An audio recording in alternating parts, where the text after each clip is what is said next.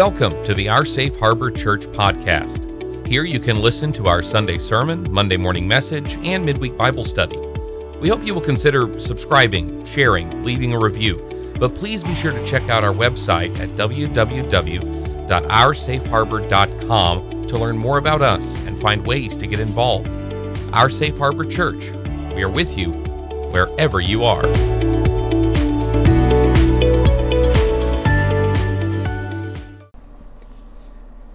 Been about two years now that we've had the Monday morning message with a theme Who Told You About or Who Told You That, according to the subject we're talking about. And I was wondering if I'd missed some things. And so I put up on Facebook if you had another idea, something we've not covered, fire away. And I, I've got about a dozen, 15 really good ones here. So keep that in mind and you can send them to patrick at oursafeharbor.com. Or if you are a friend of mine or follow me on Facebook, or if you follow the church on Facebook, you can also put it there. It says to send us a question. And if it's something we've already covered, we'll let you know. All right? That said, a question which comes up from time to time was the first one out of the gate. And that was it talks about Pharaoh's heart being hardened but it says that God hardened Pharaoh's heart. Now, that seems to go against our concept of God as love, and God does not tempt anyone, as the New Testament tells us. And so, how could God harden Pharaoh's heart? Well, it's actually more complicated than that because I just decided to print out a bunch of God hardened the heart of and then they sinned. And there's a lot. That's only one, and I've got another piece of paper down here with my scribbles on it in the light. Um, he hardened Pharaoh's heart, not just once, by the way, in Exodus 4, but also twice in Exodus 7. Uh, I'm sorry, three times in Exodus 7. He also hardened it in Exodus 8, um, three times, and then two times in Exodus 9, three times in Exodus 10, um, once in Exodus 11, once in Exodus 14. Um, well, actually, no, three times in Exodus 14. I'll get my story right here in a bit. It's Monday. Give me a break. Uh, Deuteronomy uh, chapter 2, he hardens the, the king of Heshbon's heart. Joshua 11, it was the word, it was the, uh, of the Lord to harden their hearts so that they would not uh, listen to God he, he made them come against Israel in battle and be destroyed. And um, in Psalm 105, an exceptionally tough passage. Psalm 105, verse 25, he hardened their heart to hate his people, to deal craftily with his servants. What, what is going on here? And we haven't even talked about uh, Isaiah 63 and Proverbs 21. So it wasn't just one time. What is going on? Well, it may not be quite as sinister as you think. And here's why. And we have an ex- example, by the way, to really show how this works. Whenever the Old Testament is being written, some people call it a starlight age because not a lot of light on the plan of God is coming together. I think that that's probably an over exaggeration but God is rolling out who He is and who we're supposed to be. And that's why rules on things seem to shift and change and open up.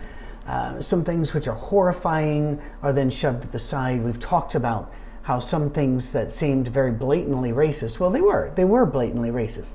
Uh, the Moabites could not come into the temple to the 10th generation, that the Ammonites were the same and bad, and that these people must be destroyed. And then you look in the line of Jesus in Matthew and you find some of these people plugged right in there. And God's kind of saying, no, no, no, no. And more and more opening up of the, the love of God in the law of God. But all that, know that. So their information's incomplete. Fair enough, so is ours. But we have Jesus, which is a huge advantage. They didn't get to see God in the flesh, walking around talking. How does he, how does he respond? to a Samaritan, for goodness sake? How does he respond to an occupation soldier, a Roman, or an occupational soldier who's um, a, a, like a centurion? which would be more like a senior NCO. How does he deal with these people? They didn't have that. And they believed that their God was so vast that he controlled everything. And there, here's the thing there are writers in the Old Testament who don't feel that way and who feel that a certain battle went a certain way because they sacrificed to their gods and so they won the day. Uh, that this God is more powerful over here than there.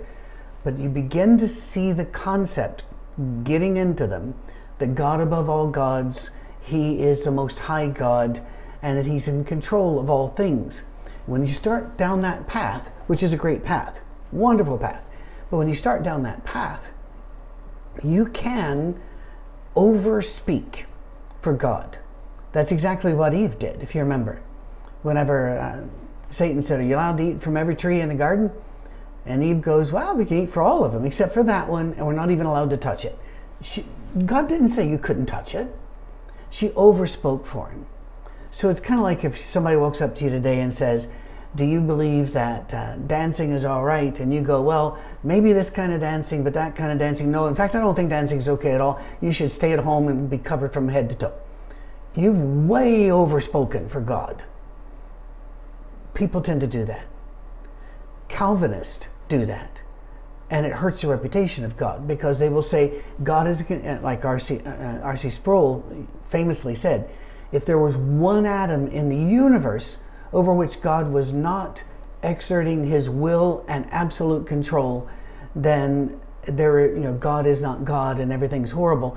And that's a horrible thing to say because it is chemicals in the brain that uh, are being used to plan rapes and murders and wars. Those things use atoms. Are we saying then that God is in charge of those?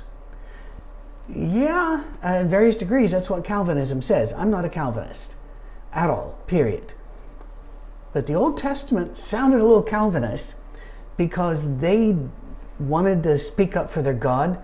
Therefore, they had to find a way to make God really be behind everything that happened. And so, uh, you know, if somebody did something horrible, how did that happen? It must have been in God's plan. So he must have chosen them. And and again, sounding like a lot of Calvinists, you know, God already knew that they were not destined for heaven, so he he used them as an object of evil to do his purpose. And we have a really stark one of that in 1 Kings 22 when God looks down at Ahab and says, "Well, we got to get rid of him." And he looks around to he looks around heaven saying, "All right, Eh, we got anybody down here that'll tempt him and lie to him so he'll get in trouble? And there's a, a lying spirit. Uh, one version of it says, it goes, I'll do it. God says, go get him. Now that doesn't look good for God, does it? It doesn't sound like something that Jesus would say. But I want to give you an example and show you what happened to cause it. All right? And this may help. I hope it does certainly helps me. It, we know if you're a church person and you've read and you actually learned Bible in your church, um, you you know the story of David numbering Israel, and that was a sin. That's actually a lot more complicated than that. Israel was supposed to be numbered at a regular interval, and David had skipped the ones that had been ordered by God. So he was already just dismissing God just absolutely not paying attention to God. And then when he decided he wanted to figure out how, how many people in army, you know, my army, my chariots, my horses, the census were supposed to be taken for good administration of the people, not to be taken to make sure my guys can beat up your guys. And David just stood that on his head and did it the way he wanted to. So punishment comes, right? Well, um, who who's the one that incited David to make that numbering, that bad census? Well, we have two stories. In 2 Samuel chapter 24, verse 1, the Bible says, And the anger of the Lord was kindled against Israel, and he, God, incited David against them, saying, Go and number Israel and Judah. What? That's awful. because then he comes and punishes them with a plague that kills many, many innocent Israelites. So if you're wondering why so many of your atheist friends, when they just read the Bible, they come up with a horrible story and nothing like what you, that you read, it's because of things like this. But wait, that story is told again, as many are. Uh, First and Second Samuel, First and Second Kings tell a story. First and Second Chronicles tell the same stories, but a whole different way. And it's the why that I think you'll find interesting. In First Chronicles 21 1, then Satan stood up against Israel and incited David to number Israel. Now wait, 2 Samuel 24 1, God did it. 1 Chronicles chapter 21 1, Satan did it. Well, why the change in the story? It's actually pretty cool to see and understand this. Israel had been trying to follow God and they've been doing a bad job of it, as we all do. It's, this is not anti the Jews at all. Come on, people. All of us blow this, right? So they keep learning, but God's love never ends up, never, never quits. His wrath always has an end, His love never does. Love will outlast the wrath. Check it out, it's true in every instance. Now the people have been put into captivity, and this one looks, this is a game changer. We've already lost the 10 northern tribes. And the two that are surviving have been in Babylon now for generations. And in fact, when they are released to go back home, a lot of them decide no. And they just stay in Babylonia. But in, during those generations in Babylon, and as they get close to understanding we're going to be released to go back home, build a temple, reestablish worship to Yahweh, they, they had some work to do because their people had forgotten who they were, who God was, how to follow God. And so they needed they needed to work out their theology and get it down along with their history. And in Babylon, they had run across a concept which was not totally unknown to the Hebraic people, but it was really pretty much unknown and rarely talked about. And that is the concept of Satan. Satan's not mentioned in those first chapters. We always think he is, but no, it's a serpent. Now, later, book of Revelation will say that serpent was Satan, but that wasn't talked about during the Old Testament. They didn't see snakes as harbingers of the devil. They, they didn't really have a concept of the devil.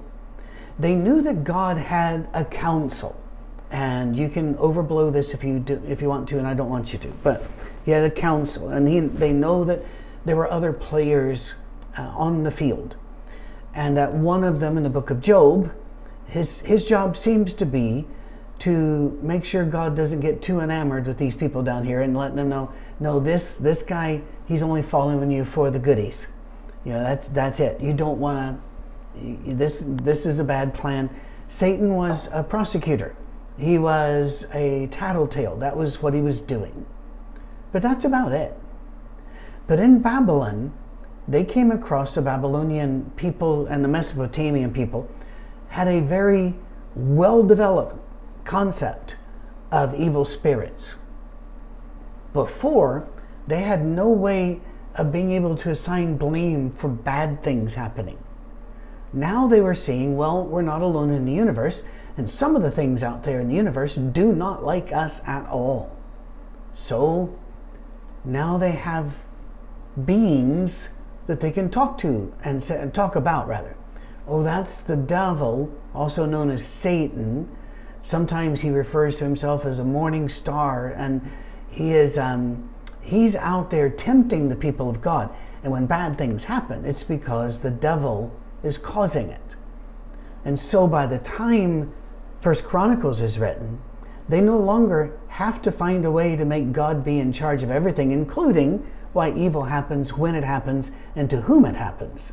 Now they know there's another player on the field. His name is Satan, among others.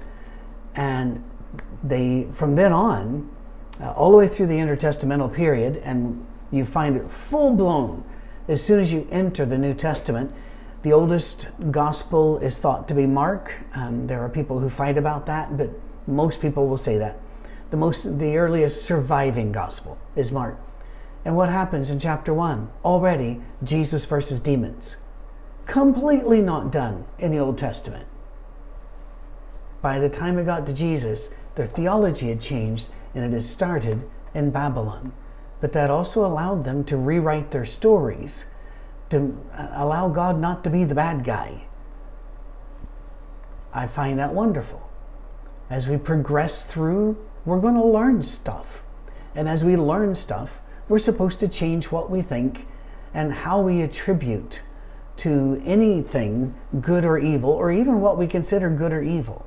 We're supposed to be continually processing. We are pilgrims and strangers on this earth. Therefore, we're supposed to keep moving. And that includes our minds and our theology. So, now you know why, from big sections, it says God hardened, but then it says Satan hardened. You got it now. All right. You have a great rest of your week. I'll get working on the rest of these things. All right. Cheers.